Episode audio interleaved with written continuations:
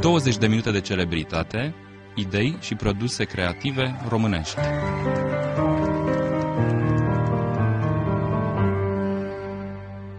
Invitatul nostru din studio de astăzi, Florin Dumitrescu, textier pe de-o parte, recunoscut uh, poate de cei mai mulți ca atare, al uh, mai multor Căldura formații asta, sarmalele rece, sună foarte bine. românești, Sarmalele Reci, iată, uh, direcția 5, Pasărea Roc, Timpuri Noi, nu? Apoi Da. cu multe colaborări în zona publicității și, desigur, prin cercetările sale antropologice, cunoscut prin diverse studii. Îmi Permit să încep eu cu ceva, pentru că se apropie cu pași mari ziua invitatorului nostru, eu aș spune de pe acum la mulți ani. Mulțumesc, mulțumesc frumos, la mulți ani și vouă și sănătate. Revenind, am începe cu, practic, cea de-a doua ipostază, nu așa, de publicitar. Iată o uh, lucrare recentă pe care ați uh, editat-o și ați publicat-o la editura Integral, numită Retorica sloganului. Cum a fost ea gândită și uh, cărui public se adresează? Eu um, am uh, la bază studii de filologie. De am- inginerie întâi și filologie. Da, și am uh, avut niște teze, master, uh, totul pe bază de retorică. Pe vremea aceea nu erau uh, cărți, nici școli de publicitate cum sunt astăzi. Și atunci am- m-am pregătit eu pe cont propriu și am citit cât am putut, cât era pe vremea aceea disponibil. Cărțile erau de afară și m-am perfecționat în treaba asta, în zona asta. Pe urmă am profesat și la un moment dat uh, editorul de la Integral, Costel Postolache, mi-a spus uite, tu ai fi bine să scoți o- un manual. Eu avusesem deja niște cursuri la Fundația Cale Victoriei, în care am avut contact direct cu oameni interesați de așa ceva, în mare parte tineri la începutul carierei de publicitari, dar și oameni din marketing, oameni din uh, ONG-uri care vor să-și facă autopromovarea, mă rog, a micilor uh, organizații sau mai mari și așa mai departe. Și atunci, prima dată am zis, a, am niște slide-uri, am niște PowerPoint-uri și o să iasă ușor carte. Dar uh, după aceea când m-am apucat să scriu, mi-am dat seama că slide-urile acelea aveau doar câteva cuvinte și eu vorbeam mult pe lângă ele. Și atunci a trebuit să umplu acele pagini cu uh, tot ce mi-aminteam că am vorbit la curs, plus uh, lucruri puțin mai riguroase, căci de data asta era pe hârtie și rămânea și uh, dacă băteam câmpii prea mult, uh, vorba aceea, script amanent. Copywriting în limba română, nu? Are și Așa? un subtitlu? Da, pentru că sunt niște particularități ale limbii române și uh, există o întreagă polemică în rândul publicitarilor despre cum sună limba română versus limba engleză, că chestia asta nu se poate face. Romgleză. Există și tendința asta a romglezei, care vine din lene și comoditate și din grabă, dar există și alte rațiuni, cum ar fi să sune simpatic, să sune ca în uh, limbajul tinerilor de astăzi. Și asta să zicem că eu aș cauționa, aș zice, bine, dacă faci cu scopul ăsta, are un temei stilistic, atunci e ok, dar când ți-e lene și o lași așa pentru că nu știi cum să spui sau nu îți folosești mintea, e o problemă. Deci ăsta e principiul, că nu e doar romgleza. Sunt multe lucruri din marketing lăsate așa, pe care consumatorul nu e obligat să le știe. Stă câteodată și se scarpine și ce a vrut să zic aici. Și unele sunt jignitoare, cum ar fi cardul de fidelizare. Noi nu vrem să fim fidelizați, vrem să ne simțim bine, să fie ei fidelizați față de noi. Asta mi-a venit acum un exemplu rapid. Multe lucruri au intrat în limbă, noi nu suntem de acord cu ele, dar, eu știu, instalatorul așa zice sau, nu știu, fiecare pe meseria lui, dacă așa zice, până la urmă le... Toată lumea aplică într-o veselie, deci nu ai ce să le mai ac- faci. ce- așa. Asta e. Și atunci,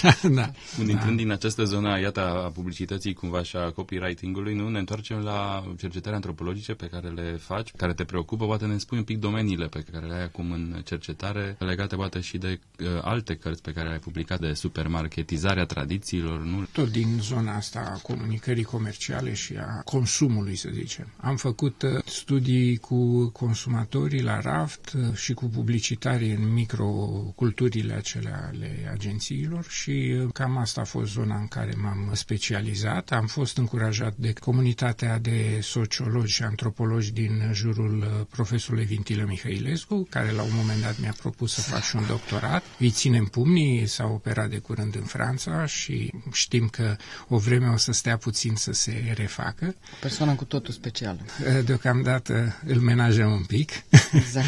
Îi dorim sănătate. În principal, domnului profesor și încurajărilor dumnealui m-am dus în această nouă direcție, care îmi convine foarte mult, pentru că ajunsesem la o anumită vârstă și un anumit statut. Nu mai eram mulțumit de ce se întâmpla de partea cealaltă a baricadei și devenisem tot mai critic și mă interesa foarte mult să spun niște lucruri pe care le observasem și din postura de simplu publicitar nu pot să le spui. Așa când poți să analizezi, ai și un aparat, un instrumentar teoretic care să-ți permită lucrurile astea, poți să spui niște lucruri de care se bucură toată lumea, și cei dintr-o parte și cei din cealaltă parte și mai ales consumatorii, cei mai mulți dintre noi. Tot din această atitudine critică vi s-a tras și această mișcare de la mediul universitar către cel de textier cu texte angajate, cu texte destul de dure, gen țara te vrea prost sau știu. Da, eu am, am vrut să fiu textier. Multă vreme eram fanul grupului Timpuri Noi și ei m-au încurajat, Artan, Adrian Pleșca m-a da, da, încurajat, colegul, nostru de la colegul, Radio. colegul de la Cor, de la parte, el m-a încurajat în anii 80 încă și multă vreme nu făceam mare lucru, ziceam să mai retușez pe aici, că eram foarte tânăr, eram grupi și la un moment dat, când au avut nevoie că scoteau un disc, am putut să fac și eu două texte și pe vremea aceea eram prieten cu Mihai Iordache, saxofonistul și el era fanul trupei, pe el au început să-l ia la cântări și noi aveam foarte multe idei eram tineri, eram încărcați de energie și de idei și majoritatea erau foarte vehemente, protestatare și dacă am văzut că timpuri noi nu, ei aveau calea lor și ziceau, hai mă băieți, mai vedeți-vă de ale voastre, am zis, hai să facem grupul nostru.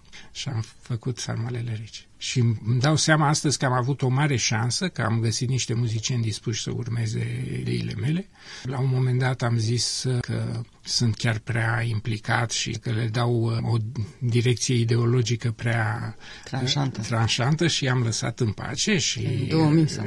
cam așa, în jurul anului 2000 s-a întâmplat lucrul ăsta și uh, poate că e mai bine așa, ca să las trupa să respire. Da, continuă să scrieți texte pentru el. Da, e adevărat, dar nu le mai spun, hai să facem da. așa, hai să... Mă rog, și, și au schimbat oricum puțin uh, Da, pentru că sunt totuși... direcția. Da, ce s-a întâmplat cu Sarmalele Reci este că ei, ei sunt niște muzicieni care vor să facă muzică, le place, au un anumit uh, parcurs artistic, uh, au ideile lor estetice. Dacă vine unul cu biciu și le spune, nu, hai să facem așa, hai să criticăm, se simt puțin încorsetați și atunci am zis, uh, hai să-i las puțin să, să se dezvolte, cel puțin în anii 2000. Îmi închipuiam așa că a trecut vremea luptei, a războiului și acum o să vină o perioadă nu e așa, de, de așezare. De așezare, un platou așa istoric, dar n-a fost să fie și acum multă lume ne reproșează că nu mai suntem răi, că nu mai suntem ca altă dată, că am îmbătrânit și ne-am îmburghezit, ne-am blazat. În viața dar... fiecărui om sunt etape. Este și asta, e adevărat. Dar încercăm să, să înțelegem istoria, să prindem din nou pedalele. Sunt lucruri care și pe noi ne iau pe neașteptate și în niciun caz Armalele Regi nu a fost o trupă oportunistă. Adică hai să facem ceva cu proteste pentru că acum e la modă cu proteste. Nu o să facem niciodată așa ceva. În anii 90 eram în plină eră Iliescu, eram amenințați în presă, în România Mare, puși pe liste negre, am fost vânați, deci am fost incomos tot timpul.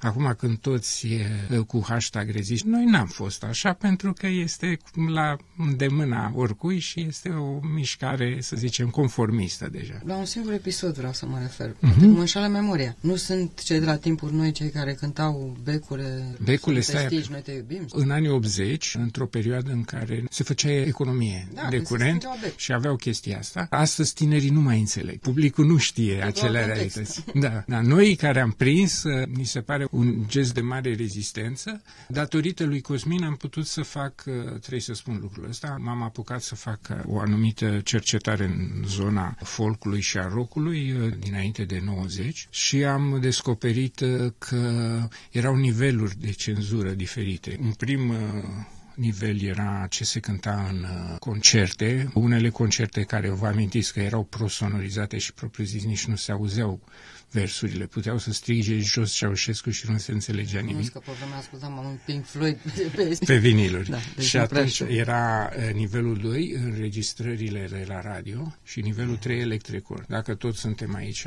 în uh, radio, să facem această precizare. precizare. Importantă că aici se mai făceau niște înregistrări interesante. Unde mai scăpau șopârle. Unde mai scăpau, da. Electricor bănuiesc că era ultima perie și nu mai... Era ultima perie, exact. Și atunci atunci, de exemplu, Mircea Florian are multe, un repertoriu pe care el zice că nici nu-l mai știa în anii 70, zic. Da, și a, la noi, a avut niște ani. revelații de ce s-a putut găsi în arhivă, în fonotecă.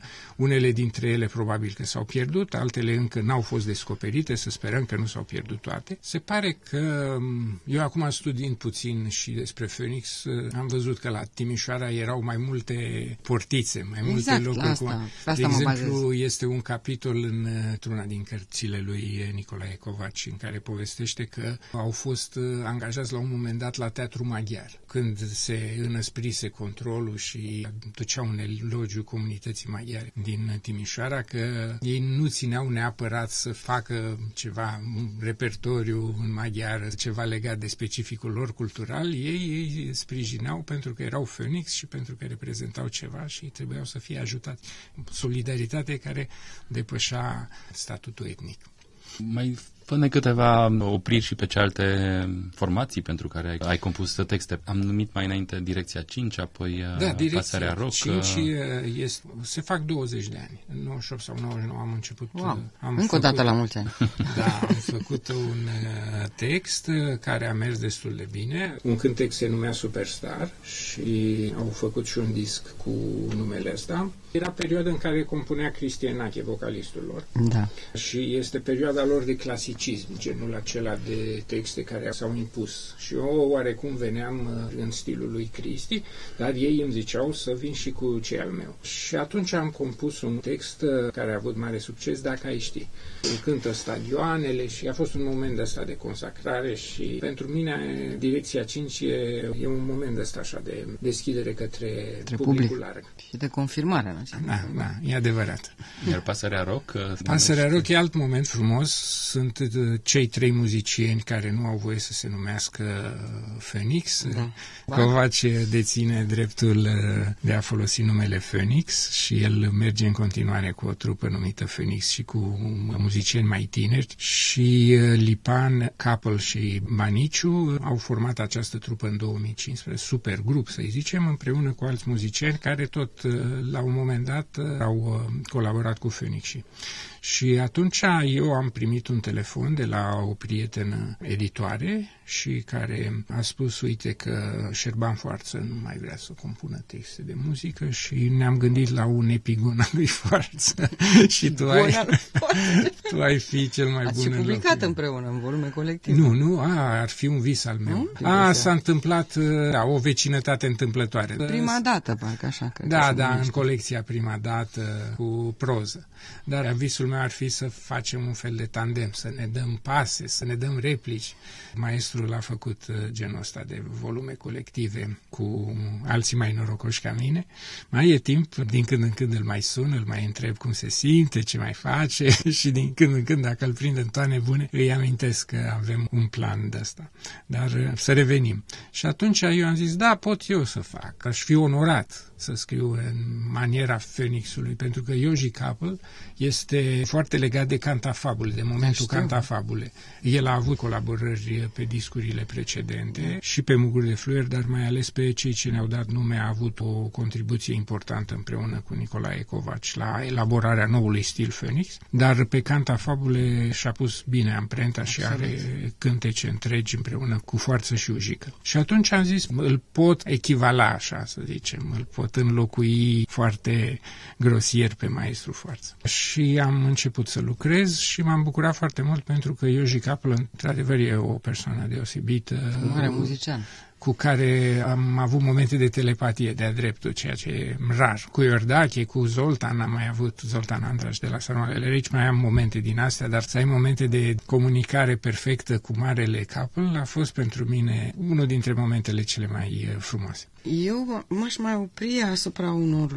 lucruri care țin tot de publicistică. Vorbim de tradiții la superofertă și de cartea despre mățișor. Mi se pare mie că există așa o mișcare și aici în țară, mai ales la români din afară, noi adresându-ne în primul rând lor, uh-huh. de reîntoarcere spre tradiție, dar nu în sensul de uh, mititei și taraf clasic. Sau, sau există o altă uh, opinie, mai ales pe zona de București, unde ai niște observații de uh-huh. teren. Am studiat chestia asta, cum revin tradițiile în zona de comerț, publicitate și în A, viața da, noastră. Mă referam la comunitățile de români acum. Să fac un mic efort să mă gândesc cum e și afară, dar uh, doar, o să fie doar din observațiile mele de Normal. turist, să zic, sau de prieten al unor uh, diasporeni. A fost un moment foarte important în jurul anului 2000, când s-a făcut un pas către valorificarea tradițiilor pe cale comercială. Eu lucram pe, pe vremea aceea la o agenție multinațională care avea un uh, client, o să spun pentru că e cultură, nu e comerț, avea de lansat un de lemn de la bunică.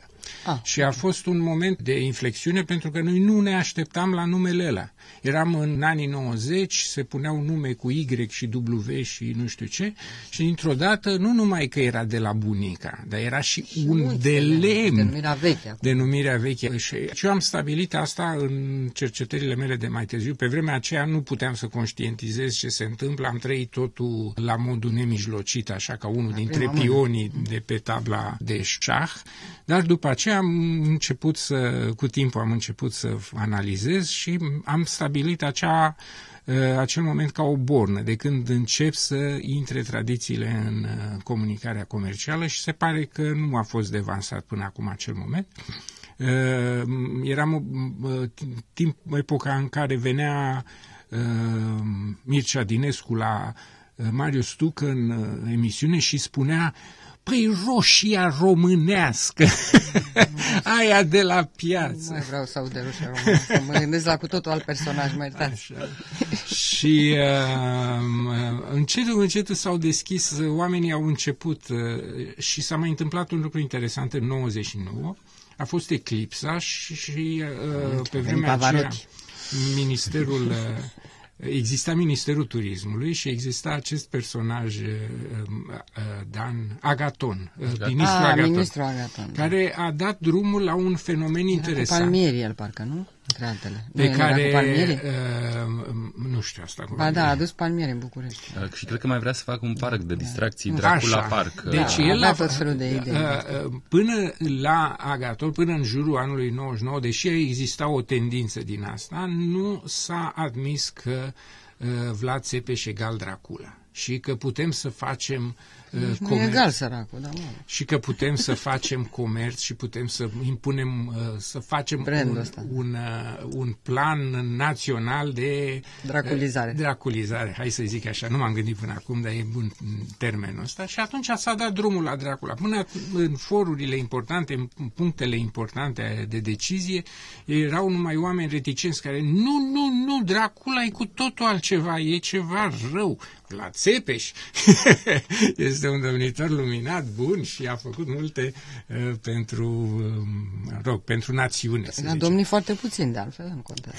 Și atunci s-a dat drumul la această mare legendă colectivă, cu toții am pus umărul și am consimțit că da, ok, Dracula a intrat și în cărțile de istorie, țineți minte acele da. cărți de istorie alternativă în care se scria mai mult despre Andreea Esca decât despre Vlad Țepeș și la Vlad Țepeș se, uh, marele lui merit era că a ajuns personaj la Hollywood.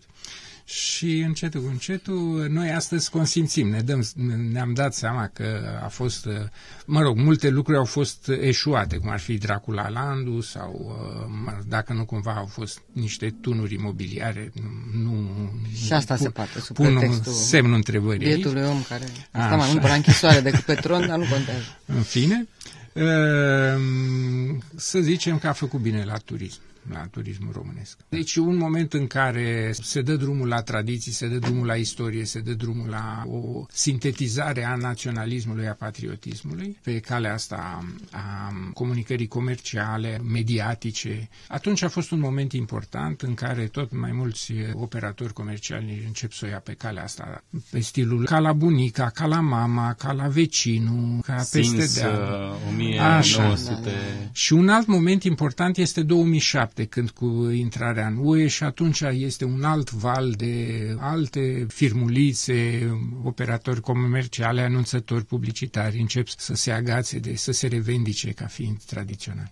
Și am studiat lucrul ăsta și mai ales am întrebat pe consumatori dacă ei chiar cred așa ceva. Asta a fost miza și, și ne pot spune câteva concluzii? Eu bănuiam că ei nu cred, voiam să știu de ce nu cred și concluzia a fost că publicul cel mai important vizat de acest gen de comunicare este publicul tradiționalist. Sunt oameni care au neamuri la țară, care chiar știu ce e aia tradițional și știu ce e aia... Roșia românească. Așa, și o carne bună și un lapte bun. Sau oameni care se duc special când merg în concediu, se duc și vin cu brânză de la cioban, fac agroturism da, da, și cu scopul ăsta de a se aproviziona. Deci am stat de vorbă cu ei și am aflat toate gradele astea de implicare în zona asta a micilor producători. Pur și simplu răspunsul, mă rog, e puțin mai complex, nu e pur și simplu. Hai să zicem unul direct a fost că le face plăcere că cineva bagă în seamă zona asta. Teritoriul ăsta fantasmatic, nostalgiile pe care le au, se simt bine în zona asta. Chiar dacă ei știu că este o convenție, chiar dacă știu că iaurtul ăla este industrial, ei se simt bine că e cineva care se gândește și la ei și nu le prezintă niște chestii ca afară. Deci după o avalanșă de publicitate ca afară, că așa trebuie să îndeplinim achiul și să ne globalizăm, au venit unii care arătau oameni ca ei, care eventual se îmbracă și într-o ie. Și atunci ei au zis, ok, o să le dau ăstora niște bănuți, chit că nu merită la fel de bine ca producătorul local, dar în lipsă de altceva. Asta ar fi unul dintre răspunsurile, să zicem, mai sintetice la această întrebare. Am stat de vorbă cu Florin Dumitrescu, textier pentru formații, rock și nu numai, eseist, eseist antropolog, iată și uh, publicitar. Mulțumesc, m-am simțit foarte bine.